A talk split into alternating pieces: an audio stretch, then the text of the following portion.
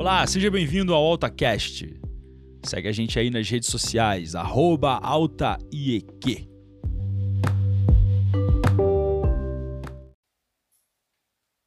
Gente, boa noite. É, então, como a Paty me apresentou, é, meu nome é Maria Eugênia, mas meu apelido desde criança é Marô, então fiquem à vontade para me chamar assim. Mas eu também atendo por Maria, por Maria Eugênia, enfim, como vocês preferirem, eu atendo. É, como, como a Paty falou, eu sou da Igreja Presbiteriana República, cresci numa igreja batista, mas alguns anos atrás, o senhor me apresentou um varão presbiteriano, e aí eu acabei, né, migrando de igreja, então estou prestes a casar com ele em setembro, fica de perto. Esse é meu noivo, pastor da República, varão mais bonito dessa cidade. Junto com, comigo estão Bruno e Abel, Bruno, amigo de muito tempo do Arthur, Bel, minha amiga de muito tempo, diácono lá da igreja e, enfim, nossos muito amigos, padrinhos do nosso casamento. Então, estou muito feliz deles estarem aqui também. E foi muito especial ministrar lá no, no retiro. Quem estava na oficina, é... enfim, Deus agiu, foi bem especial. E quando o Carlinhos me chamou para falar hoje, é, eu fiquei até impressionada, assim, porque eu comecei a. Eu, eu falo de autoimagem porque eu lutei com autoimagem por pelo menos 10 anos. Eu tive bulimia, tive disformia corporal, que é quando você não se reconhece no seu próprio corpo. E depois de algum. Né, de todos esses anos, é, o Espírito Santo falou: eu, eu, você viveu tudo isso porque você não viveu sozinha. Tem muita gente que passa por isso. E a partir desse sofrimento, eu quero demonstrar minha glória, eu quero, enfim, é, usar dessa história, né? Para atingir outras pessoas. E faz mais ou menos uns dois anos que isso aconteceu. E aí agora a gente começou um ministério lá na igreja no final do ano passado é, para tratar esse, esse assunto. E aí agora estou aqui no Alta para falar para vocês sobre isso, né? Então o tema me foi dado pelo Carlinhos, é, o Evangelho na autoimagem. E é sobre isso que eu vou falar com vocês. Se eu estiver falando muito rápido, é porque eu estou um pouco nervosa. Aí vocês fazem assim, tá? É, eu vou querer orar de novo, tá? Senhor Jesus, eu quero te agradecer porque você é digno, Senhor, de toda a honra e de toda a glória. Eu quero te agradecer porque esse templo, essas pessoas, a adoração, a técnica do louvor, toda a mídia, todo o som, tudo isso aqui, Deus, é para você. E se não for para o Senhor, não faz sentido. Se o Senhor não estiver aqui, não faz sentido. Então eu quero pedir, Jesus, a primeira coisa, eu quero pedir para o Senhor quebrar todo o meu ego. Eu quero pedir, Deus, para que o Senhor flua através de mim, que não seja o que eu preparei, que vem aqui, mas seja o que está no seu coração só. Deus, eu quero orar por cada irmão meu que está sentado aqui. Eu te louvo porque o Senhor conhece cada um, Deus. Antes de ser formado, Deus, o Senhor já conhecia. E eu te agradeço, Deus, porque não foi da vontade dos nossos pais, Deus, ou da vontade de qualquer outra pessoa, Deus, que nós fomos gerados, mas foi pela Sua vontade, Deus. Foi pela Sua vontade que nós fomos gerados, foi pela Sua vontade, Deus, que nós nascemos nessa geração, nesse tempo. Foi pela Sua vontade que nós te conhecemos, foi pela Sua vontade, Deus, que nós é, conhecemos o Senhor e que nós começamos a te amar, Deus. Então eu te agradeço, Deus, porque a sua vontade é perfeita, boa, agradável para nós. E eu oro nessa noite, Pai, para que a sua vontade seja cumprida aqui, Deus. Eu oro para que o tempo de ministração, o tempo de apelo, Senhor, tudo seja para tua honra e glória, Pai. Eu quero, na autoridade do nome de Jesus Cristo, Deus, repreender toda distração, Deus, eu oro para que, Deus, toda flecha inflamada de Satanás, Deus, caia por terra. Que toda palavra que não venha do Senhor, Deus, seja calada, Pai. E Deus, que a minha voz, com esse timbre aqui, possa chegar transformada, Senhor, no ouvido dos meus irmãos, Deus. Que seja a tua doce voz, eu oro, papai. Em nome de Jesus. Amém. Então vamos lá, ó, eu tava, jurava que eu estava olhando para cá, já estava para lá, né? Tudo bem. A igreja quadrangular é do manto, né, galera? Você vai, então, enfim. Bora lá, gente. Então, vou colocar aqui o cronômetro. Vamos lá. É, então, o evangelho na autoimagem. Um pouquinho antes de eu falar sobre isso, eu queria falar sobre nós e sobre o tempo que nós temos vivido, né? É, eu creio, e é, isso é muito visível, que mais do que nunca nós somos É, nós, seres humanos, estamos fissurados na imagem. E por quê, né? Se a gente for ver na história do entretenimento, a gente vai ver que a primeira forma de entretenimento que existia era hum, pinturas nas paredes, era encenações, encenações teatrais, contação de história, narração. Depois, é, depois disso, né, teatro, música, começou a sair música. Depois disso, a escrita. Depois da escrita, a impressão. Depois da impressão, fotografia. Depois, pintura. Depois da pintura, fotografia, vídeo, é, televisão, cinema. E aí a gente chega na era digital, na era dos smartphones. E antigamente, quando você tinha dinheiro e você queria se retratar, você contratava um pintor e o pintor te retratava. Todo mundo aprendeu isso na aula de história, né? Só famílias que tinham muito dinheiro é que conseguiam ter um retrato de si feito para pendurar na parede. E ao longo do tempo, outros, outros né, muito ricos tinham possibilidade de serem esculpidos, né, por, pelos mesmos artistas ou por artistas diferentes, enfim. E conforme o tempo foi passando, né, a gente, os nossos avós podem falar para a gente que na época deles eles ouviam rádio. Eles ouviam novelas por rádio, eles ouviam programas por rádio, notícias por rádio. Então tudo era muito audível ou escrito, leitura, né? Não era tão fácil você ter um contato visual. E, enfim, o tempo foi passando, né? Advento das câmeras, câmeras fotográficas. Quando eu era criança, minha mãe ainda tinha câmera de filme, chegou a época da câmera digital, e aí celular com câmera. E aí, né? A gente está no Instagram hoje, a gente está no FaceTime. É, e eu queria que vocês fizessem uma análise de vocês mesmos e pensassem que, na verdade, você se comunica com uma imagem. Quando você está lá no WhatsApp, tem uma fotinho da pessoa, e aí você está se comunicando com uma imagem no seu celular. Quando você está conversando por FaceTime, por vídeo com alguém, você está conversando com uma imagem, gente. Não tem como ter olhos nos olhos no Skype ou né, no FaceTime. Você está conversando com uma imagem. Quando você está scrolling seu Instagram, você está vendo imagens de pessoas num tempo pausado, né? Uma foto ou um vídeo, né? E é isso, né? A gente está vivendo consumindo imagens. Então, você quer comprar alguma coisa, você entra no site, entra no Instagram, você vê aquela coisinha, e aí você vai comprar aquela imagem. Então, vem um produto a partir daquela imagem, certo? E hoje a gente se retrata muito facilmente. Então a gente se retrata e a gente se posta, a gente se vende, a gente vende uma imagem, certo? Então, imagem está bem no nosso meio. E aí, é, eu compartilhei isso com o pessoal que fez a oficina do Canvas. É, eu fiz um curso de Cool Hunting, que é um curso que fala sobre as tendências né, geracionais, as tendências no marketing, enfim. E recentemente eu tive também a oportunidade de aprender sobre a hipermodernidade, o conceito de hipermodernidade. E então eu vou trazer um pouco disso. O que é a geração Z? Nós somos geração Z. É bem rápido, tá? E é, o que é hipermodernidade? Então, a geração Z, basicamente, ela é hipernarcisista, né? E o conceito de hipermodernidade junto. É uma geração hipernarcisista, hiperinformada, hiperconsumista e hiperlivre. Vou passar bem rápido sobre isso. Hiperlivre no sentido de eu faço o que eu quero na hora que eu quero. Eu tenho o que eu quero, eu vejo o que eu quero, eu ouço o que eu quero, eu faço o que eu quero, certo? Eu falo com quem eu quero na hora que eu quero. É nesse sentido de liberdade. Hiperconsumista, porque a gente está consumindo o tempo inteiro. A gente está consumindo as coisas online, via online, o tempo todo. Consumindo, consumindo, consumindo. A gente quer sempre a última coisa que, que estreou, enfim.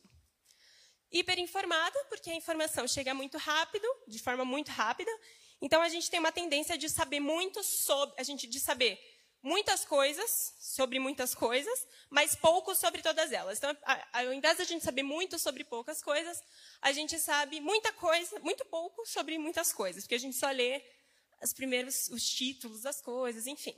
E hipernarcisista por quê? Existe um conceito, gente, é, que né, criador do Facebook captou, criador do Instagram captou, que é o fato das pessoas serem muito interessadas na vida dos outros e nas suas próprias vidas. E aí, é, como a gente está falando de imagem, é, a gente vive uma era em que a gente precisa mostrar para o mundo e esperar do mundo um reconhecimento a partir do que eu sou. Vocês já saíram de casa sem o seu celular? Dá um semi-desespero, né?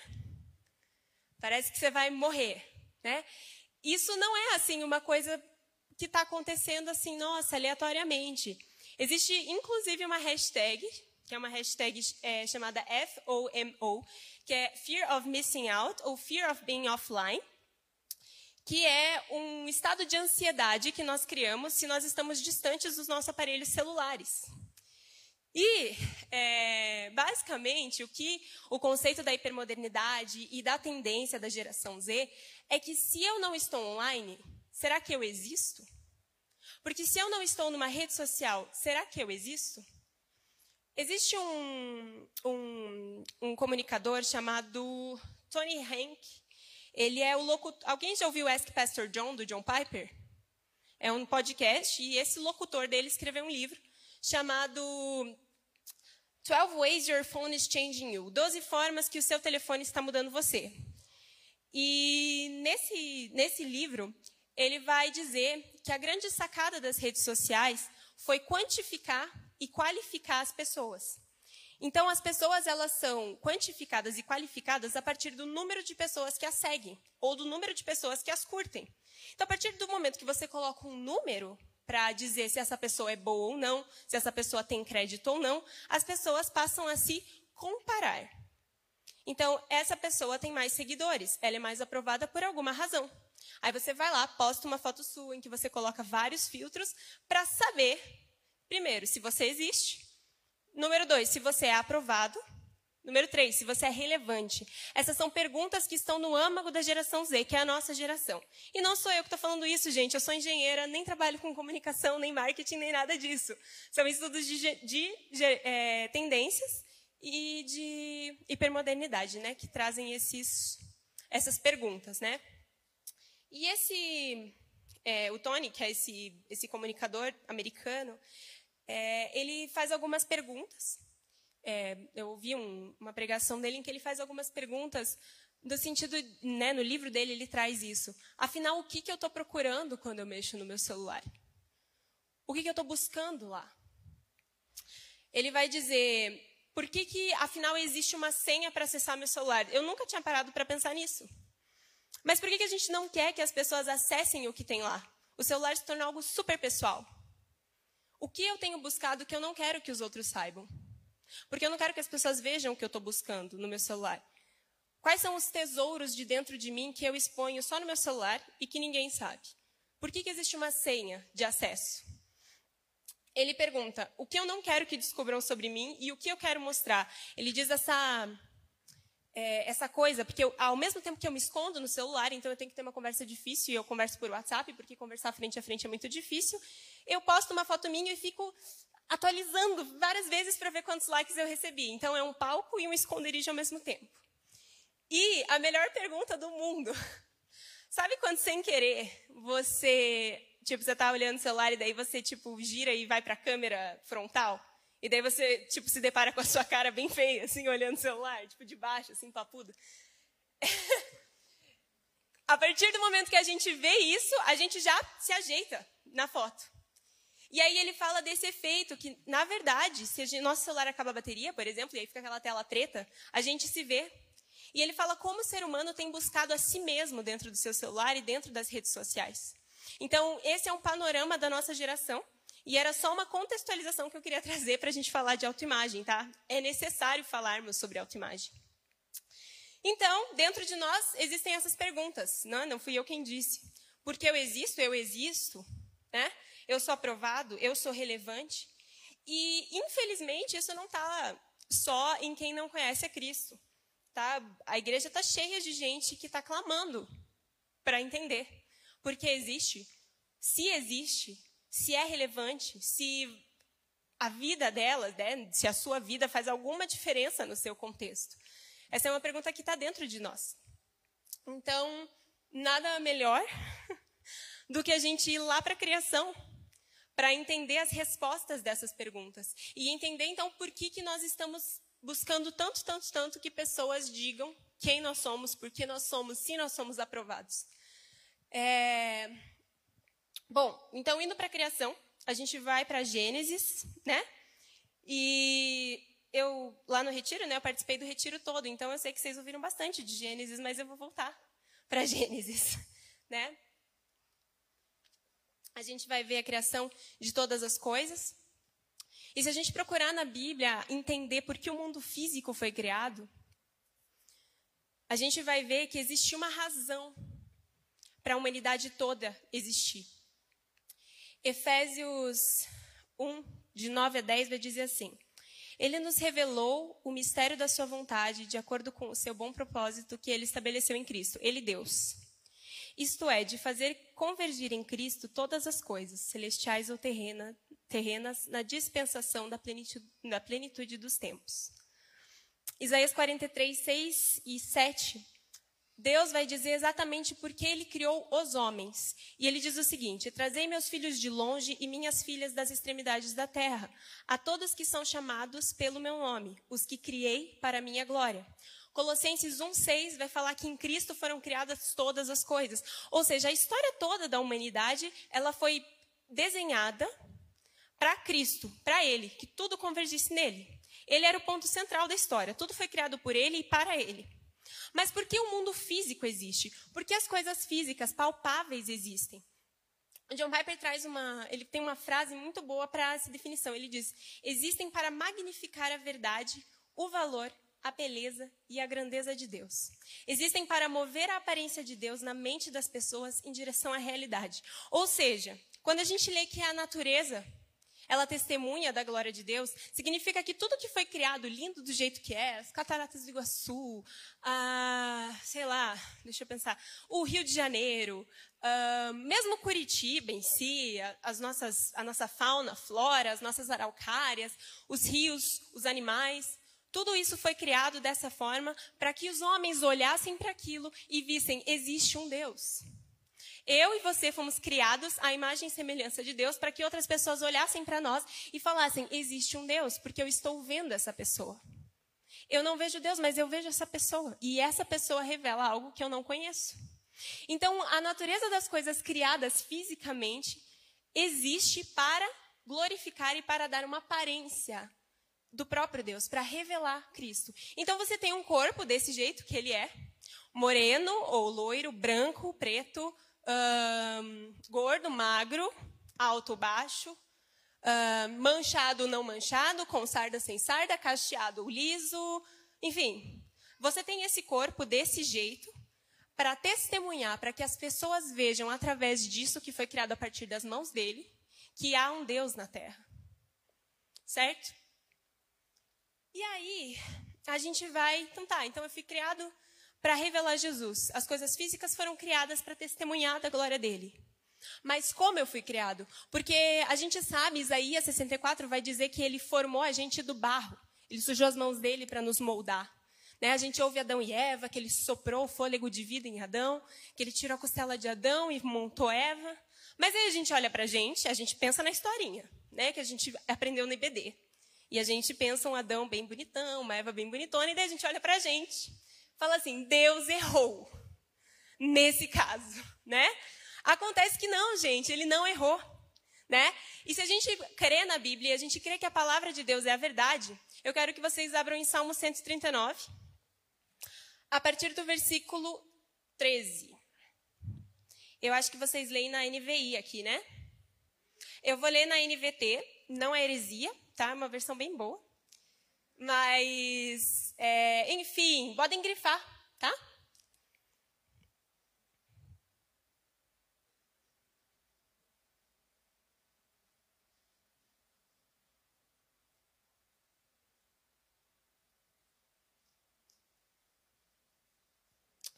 Vou ler lá. Tu criaste o íntimo do meu ser. Tu me, tu me teceste no ventre de minha mãe.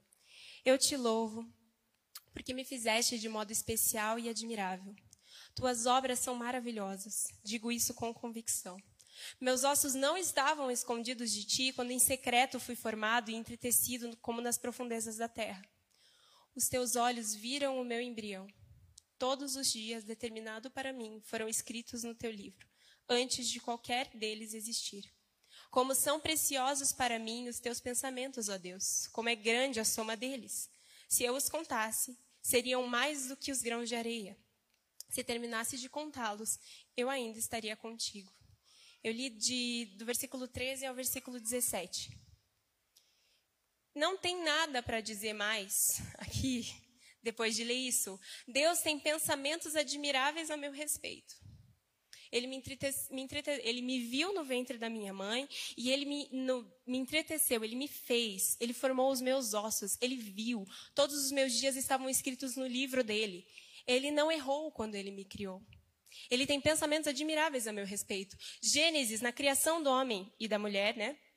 É, Deus vai dizer o seguinte, Gênesis 1, 26.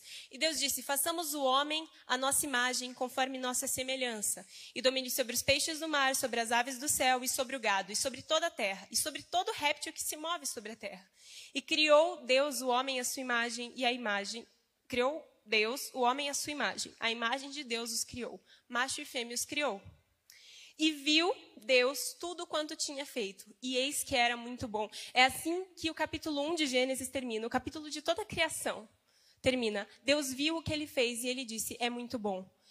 Nós, o homem, gente, o homem é a coroa da criação. Quando Deus fez a terra, ele escolheu o homem para ser a coroa. E ele olhou, ele, estava ele, Jesus, Espírito Santo, e eles falaram: bom, vamos fazer, né? Deus, o Pai, disse: vamos fazer o homem a nossa imagem e semelhança. Nós somos criados à imagem e semelhança deles. Deus Pai, Deus Filho, Deus Espírito Santo. E ele olhou para o homem e para a mulher quando os criou e ele disse: Isso é muito bom. Ou seja, Deus tem pensamentos a meu respeito, admiráveis, e Deus me criou e ele disse que era muito bom. Quando Deus cria Adão e dá o sopro de vida em Adão, ele olha para Adão e ele identifica que Adão estava só. A palavra vai falar, né? Vocês conhecem bem Gênesis, por isso que eu não estou lendo. Ele identifica que Adão estava só. E o que ele faz com Adão, gente? Alguém lembra? Interajam. Vai. O que ele faz com Adão? Faz ele dormir, cair num sono profundo, né? E aí ele tira uma costela de Adão, faz Eva, coloca a carne no lugar da costela. E aí Eva acorda, lá, lá, lá. Então prestem bem atenção. Deus cria Adão. Deus percebe uma falta em Adão. Deus faz Adão dormir. E Deus providencia aquilo que faltava em Adão. Guardem isso na cabeça de vocês. Super importante. Então Deus cria o homem e a mulher para se relacionar, né, com eles. Deixem esse pontinho assim, ó, lá na sua mente, tá? E aí vem a queda, né? Ótimo, queda. Mas afinal, o que é o pecado? A gente sabe que pecado é tudo aquilo que desagrada a Deus, é tudo aquilo que qualquer atitude, pensamento que desagrada a Deus. Hebreus 11 diz pra gente que fé, que sem fé é impossível agradar a Deus, né? Eu acho que esse tem uma coisinha. Ai, nossa, muito legal isso aqui atrás. Vamos lá, todo mundo lê junto.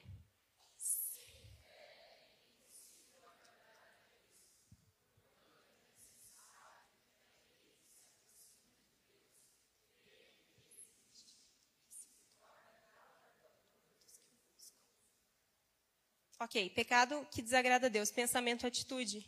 Sem fé é impossível agradar a Deus. Será que existe uma relação entre pecado e fé?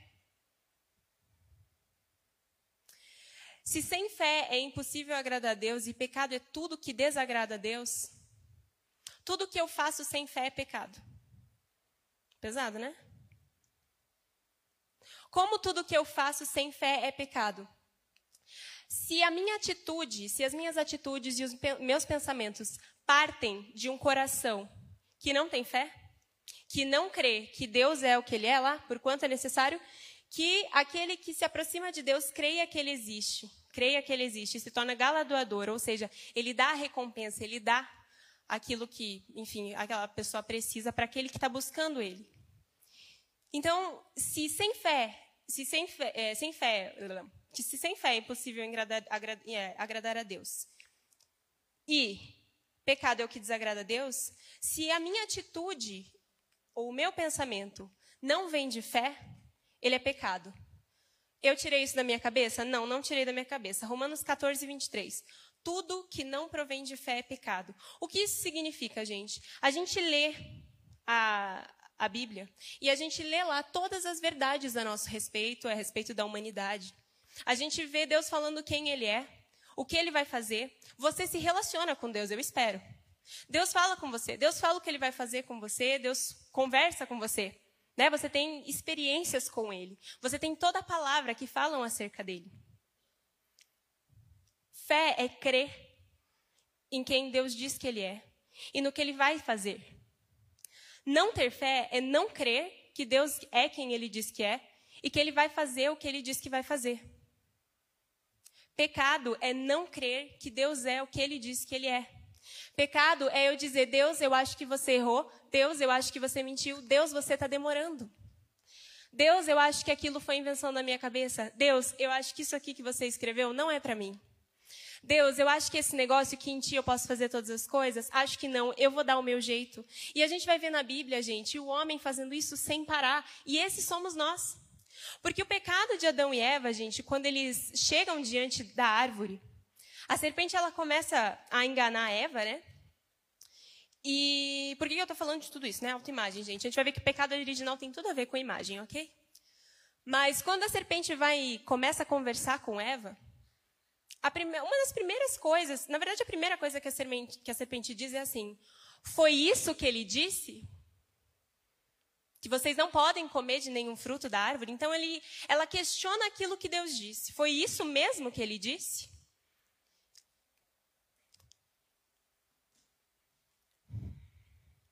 Porque Deus sabe que no dia em que deles comerdes do fruto, se abrirão vossos olhos e serei como Deus, sabendo do bem e do mal.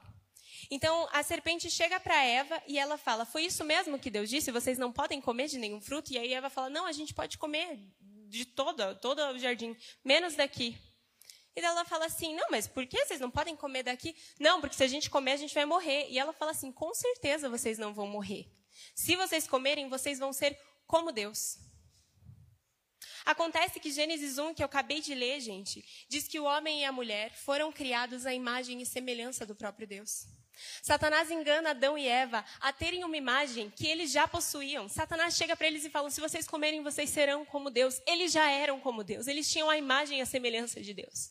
Deus tinha criado o homem e a mulher para se relacionar com eles.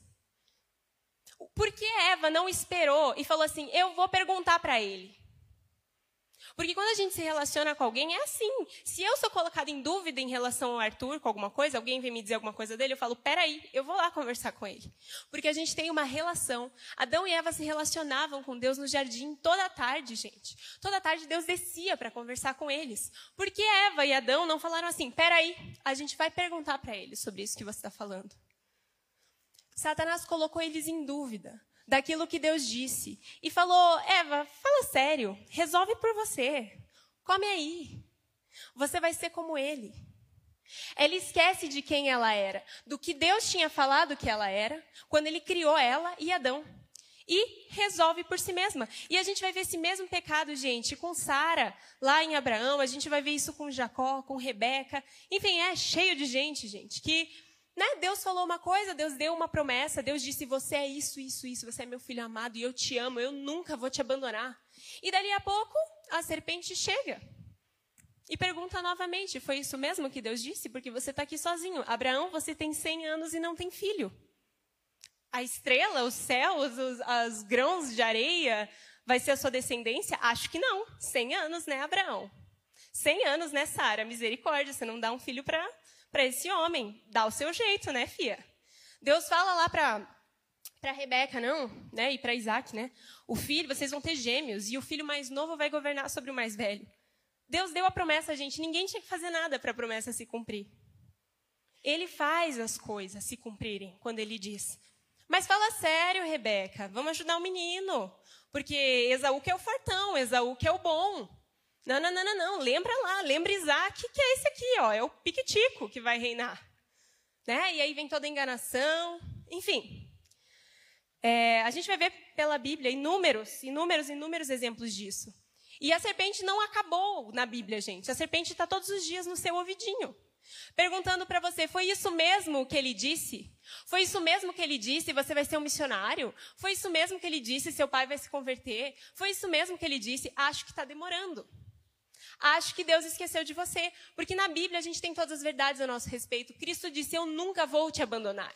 E aí você está lá sozinho, com depressão, acho que ele te abandonou. Acho que você tem que dar um jeito por você mesmo. Pecado, gente, é a gente esquecer dessa relação. E a gente resolve pela gente mesmo. Eu me torno independente. O pecado de Adão e Eva foi eles terem se in, né, independido. Foi, terem, foi eles terem endurecido o coração para crer naquilo que Deus tinha falado para eles. Foi, eles se endureceram. E Satanás, gente, ele gosta de ele gosta de incitar comparação. Porque Deus falou algo para você sobre a sua vida.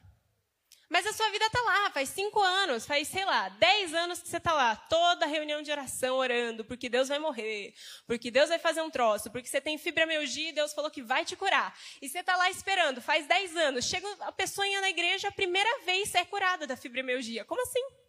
Estou aqui há dez anos, estou aqui há dez anos, eu estou na fila primeiro.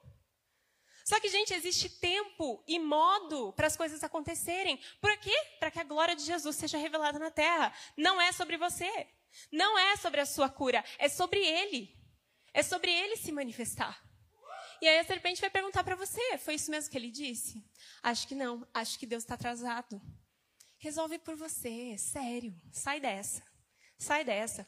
Aí ele prometeu um varão para você. Aí você está esperando. Você está lá orando. E aí chega a irmãzinha nova e casa com o varão. Aí você fica assim, Deus, meu varão, ou varoa, né? Resolve por você. Sério, você vai ficar nessa? Você vai ficar nessa? Mano, Tinder, pelo amor de Deus. Sabe? Larga a mão de ser legalista, larga a mão de ser legalista, resolve. Tá vendo ali, ó, o menininho tá solteiro, vai lá trocar um papo, vai curtir uma foto antiga. Gente, atalho é assim. Satanás fala assim: foi isso mesmo que Deus disse? Foi isso mesmo? Foi isso mesmo? Será que foi isso que ele disse? Porque, sério, olha a vida dessa outra pessoa, tá incrível. E você tá aí, esperando. Então, Satanás não parou de perguntar as coisas para nós. Que nem ele perguntou para todas as pessoas que a gente lê que se endureceram, que nem ele fez com Sansão, que nem ele fez com Saul, enfim. Vocês lembram quando eu falei para vocês guardarem que quando Deus percebeu uma falta em Adão, ele fez Adão dormir? Gente, o próprio Deus viu uma falta em Adão. E ele fez Adão descansar. E ele providenciou a falta. Gente, quando existe falta na nossa vida, Deus faz com que a gente descanse. Porque Isaías diz que ele trabalha enquanto a gente descansa quando a gente espera nele. Então não é para você dar um jeito. Deus não deixou de ser quem ele é. Deus não vai deixar de fazer o que ele disse que vai fazer. Ele está com você. Ele nunca vai te abandonar. Então, quando você ouvir Satanás perguntando esse tipo de coisa, eu acho que você não vai conseguir passar em medicina. Você fala, eu não vou te ouvir, Satanás, porque a Bíblia, o meu Deus, fala que eu posso em tudo naquele que me fortalece. Ou quando ele fala, hum, sabe, sabe quando tem um rolê e você não é convidado? Já aconteceu com você? Tem um rolezinho na casa de alguém, você não foi convidado. Aí você fica, meu, eu já chorei por causa disso já. E as pessoas, eu tipo assim, achava que eram meus amigos, não me chamaram. Enfim, Nessa hora que você fica assim, eu não tenho amigos, eu não sou ninguém, ninguém está comigo, lá, lá, lá, Satanás vai falar, pois é, tá vendo?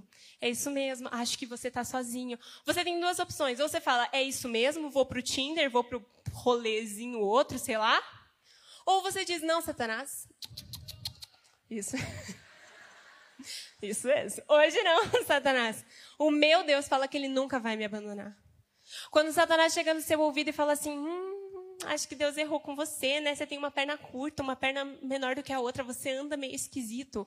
Aí você pega o Salmo 139 e fala: Ele me fez de um jeito admirável. Ele tem pensamentos sobre mim. Certo? Então, gente, vamos sair da osmose. Os nossos pensamentos, gente, Satanás está o tempo inteiro, ó, psh, psh, psh, jogando dardos inflamados.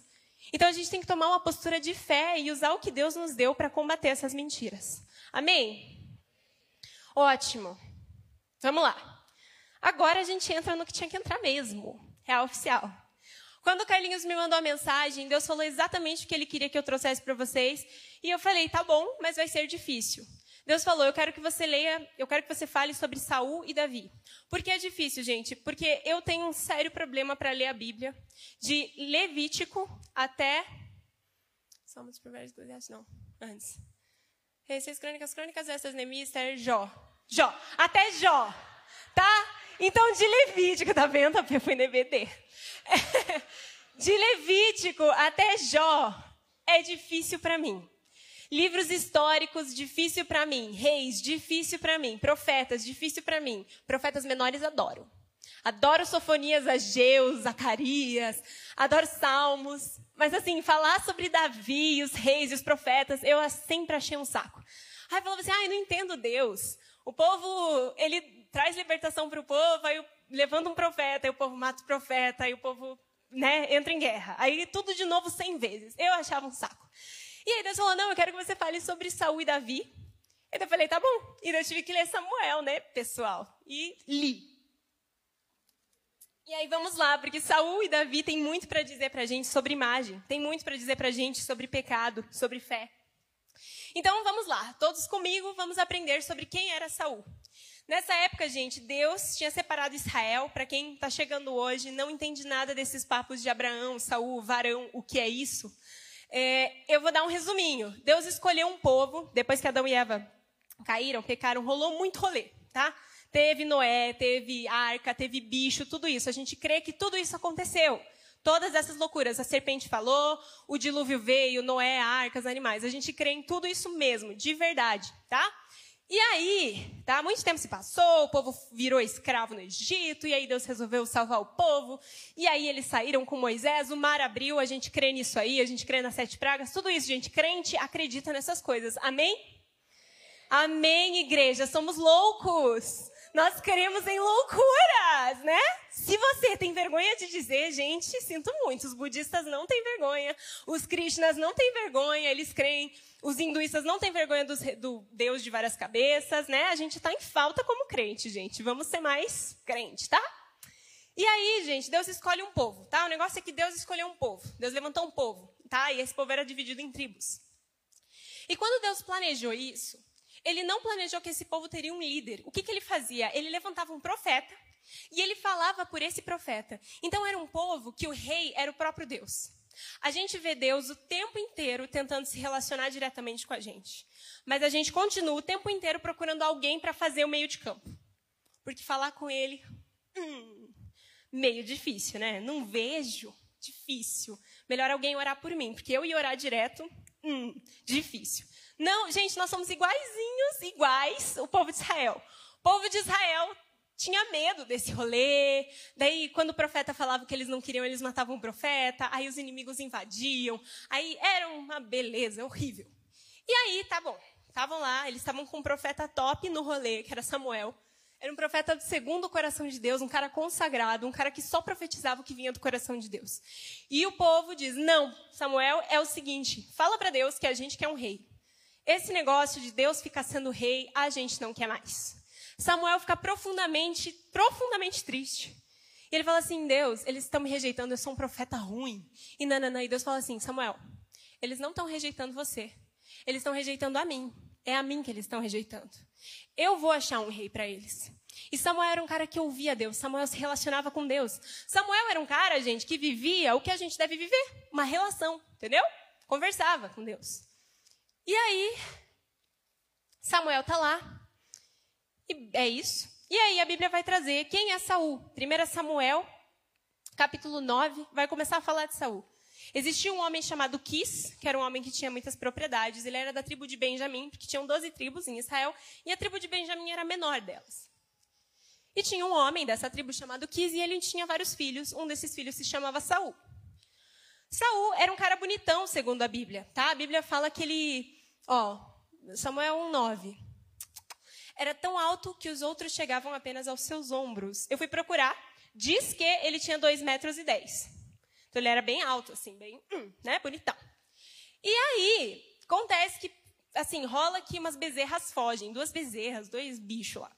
Fogem, e aí o pai dele quis falar assim: Saul, vai buscar você e o servo, vão buscar as bezerras, vão achar elas. E aí eles vão procurar as bezerras e não acham as bezerras. Aí eles vão dormir, Saul fala assim, cara, acho melhor voltar, porque meu pai vai começar a ficar preocupado comigo, antes ele me ter do que as bezerras, né?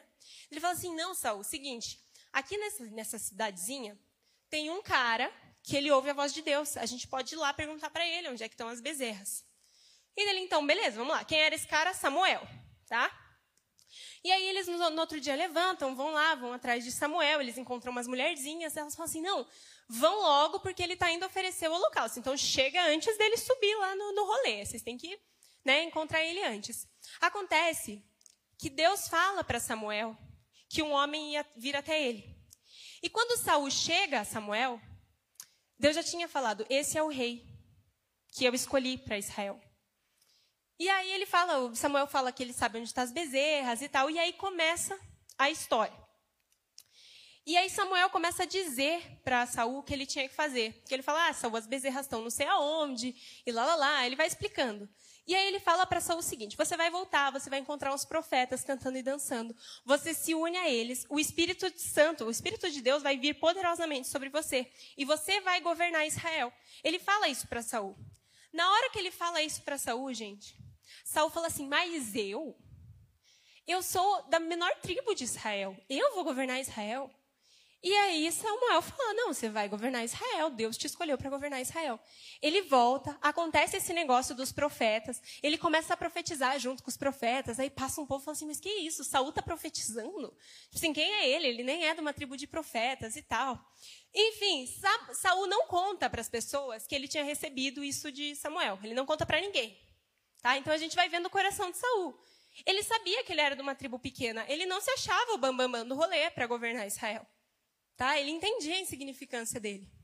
Quando Samuel chega no povo para ungir Saul rei e para dizer, pra, ungir não, né? Para é, anunciar que Saul era rei de Israel, é bizarro, gente. Lá em Samuel 10, eles, eles começam a tirar sortes para decidir quem ia governar Israel, mas Saul já sabia que era ele, né? Porque Deus tinha falado.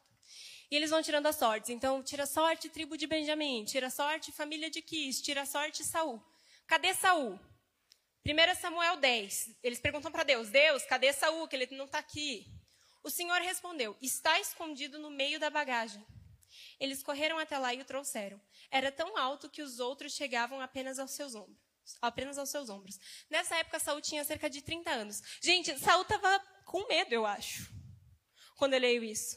Ele sabia que ele ia ser escolhido para ser rei de Israel. O profeta estava lá e ele estava escondido na bagagem. Então Saul estava entendendo que era uma grande responsabilidade. Saul sabia que ele era de uma tribo insignificante. Saul sabia quem ele era. Ele não estava assim, beleza, você rei, tá? Enfim, assim Saul foi então ordenado rei de Israel. E aí ele foi voltando para casa, tá? Isso é 1 Samuel 10 acompanhado de um grupo de homens cujo coração Deus tinha tocado. Havia, no entanto, alguns desocupados que debochavam. Esse sujeito nunca nos salvará. Desprezavam Saul e se recusaram a lhe trazer presentes. Aí aqui tem um, ah, adoro. Mas Saul não lhes deu atenção. Então tinha gente falando assim: Ih, esse Saul, gente, quem é ele? Não vai libertar a gente coisa nenhuma, debochando dele. Mas Saul não deu atenção para esse povo. Então a gente vê Saul um cara lá, da, da, tribo, né, da tribo de Benjamim, é um cara que, quando Samuel falou, você vai ser rei, ele falou assim: eu não posso. Eu sou né, de uma tribo insignificante.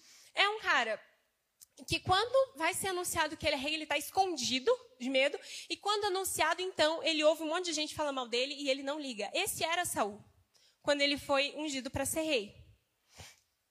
Ele compreendia o seu tamanho. Né? E aí, quando, vamos lá, paralelo com você aqui. Quando você se converteu, quando você entendeu que Deus tinha chamado para ser filho dele. Como que foram os seus dias? Quando você entendeu que você não era um, um, uma pessoa insignificante, mas que você era um filho amado. Pensa nos seus primeiros dias de conversão.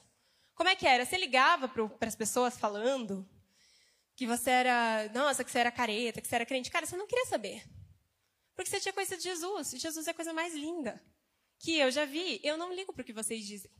Né? Normalmente a gente é assim, quando a gente se converte, né, pessoal? A gente está bem empolgado. Acontece que o tempo vai passando e Saul vai conquistando muitas batalhas. Por quê? Porque Deus estava com Saul. Cara, todas as batalhas, Saul vai conquistando, vai conquistando. A gente vai lendo os capítulos e ele conquista, conquista, conquista. Enfim, tá arrasando nas batalhas. Acontece que chega numa batalha específica e antes da batalha acontecer, existiam várias regras para que acontecessem. E antes da batalha acontecer, Saul está esperando Samuel vir para apresentar o sacrifício e tudo mais, para eles poderem ir guerrear, porque isso era de prática, precisava fazer. E aí Saul estava esperando e Samuel não chegava.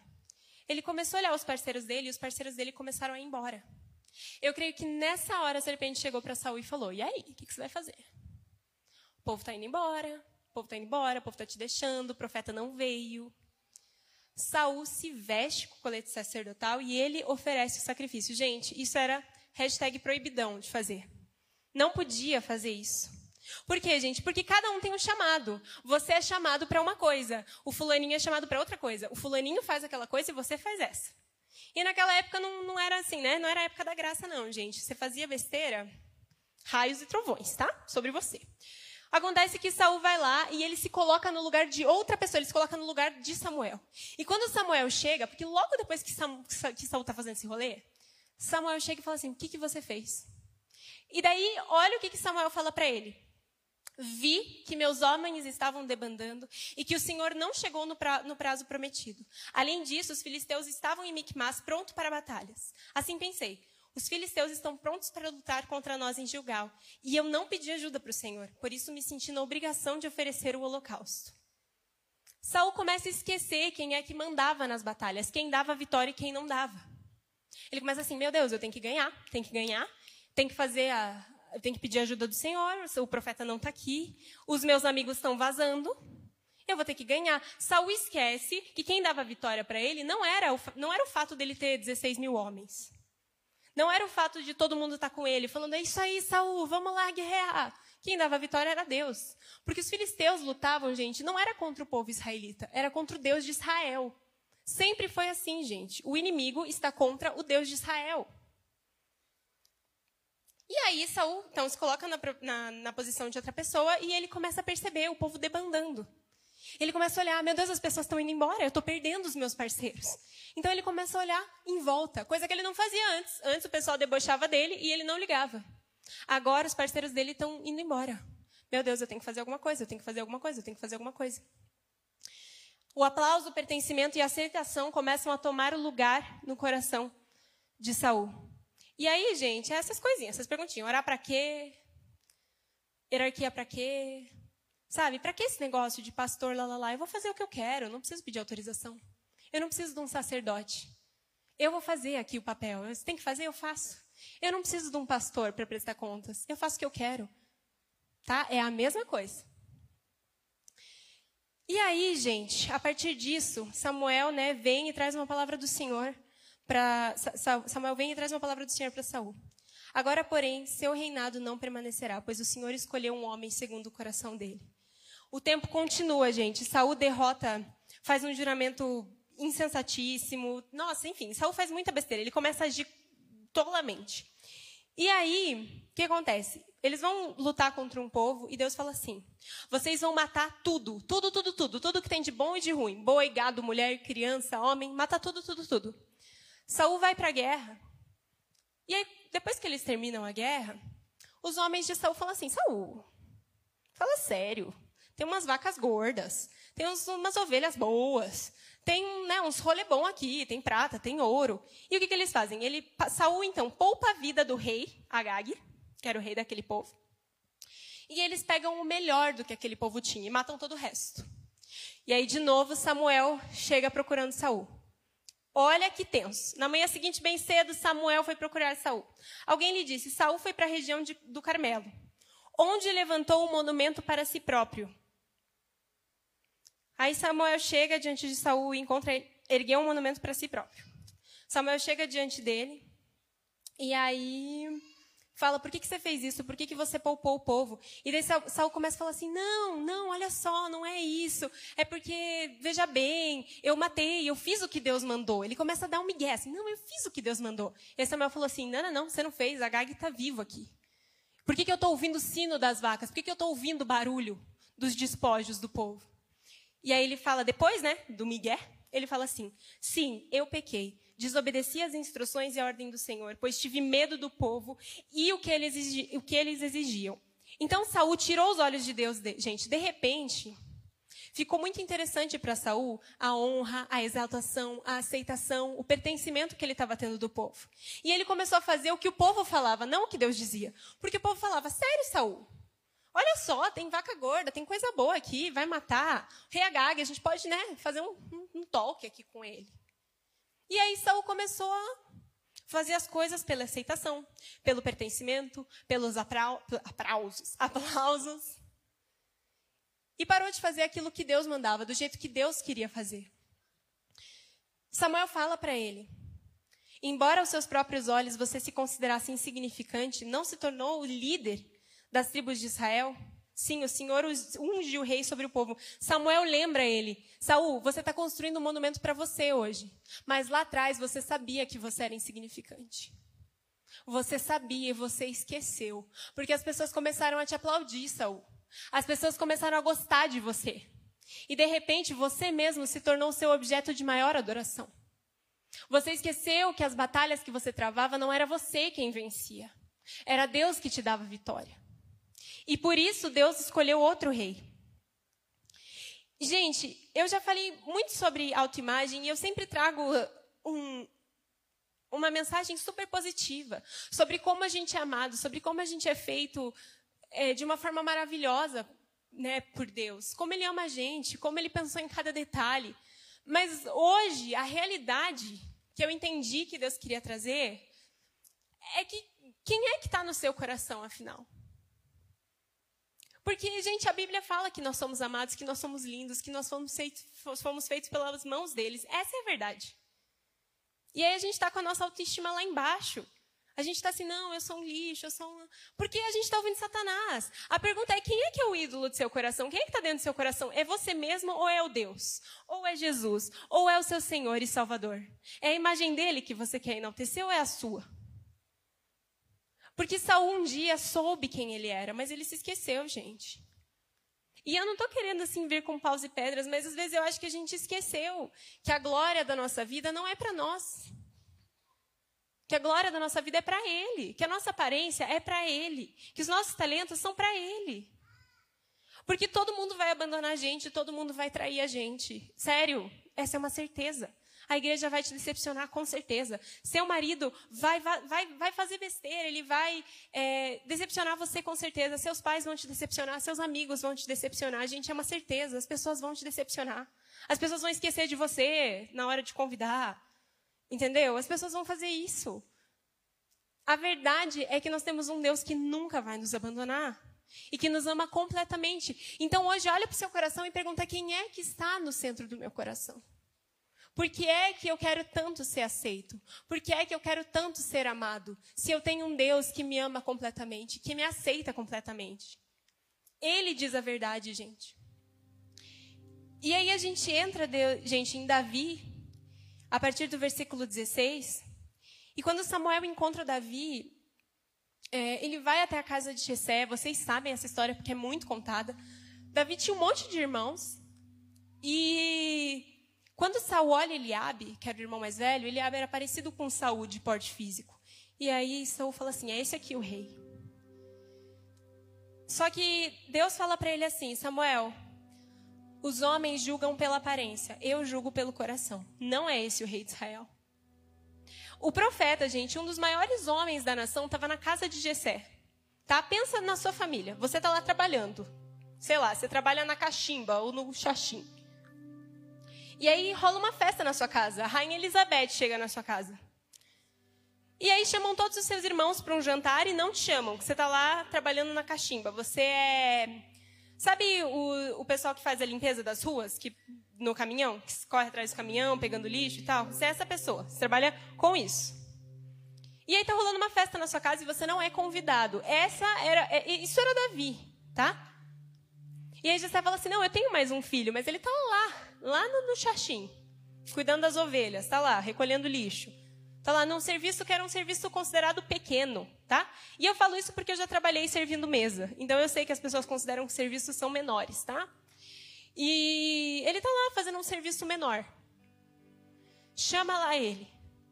E aí a Bíblia fala que, que Davi era bonito, que ele era ruivo. A minha Bíblia fala ruivo ou moreno. Não entendi, mas enfim. Ruivo ou moreno. Mas ele era um rapaz, né?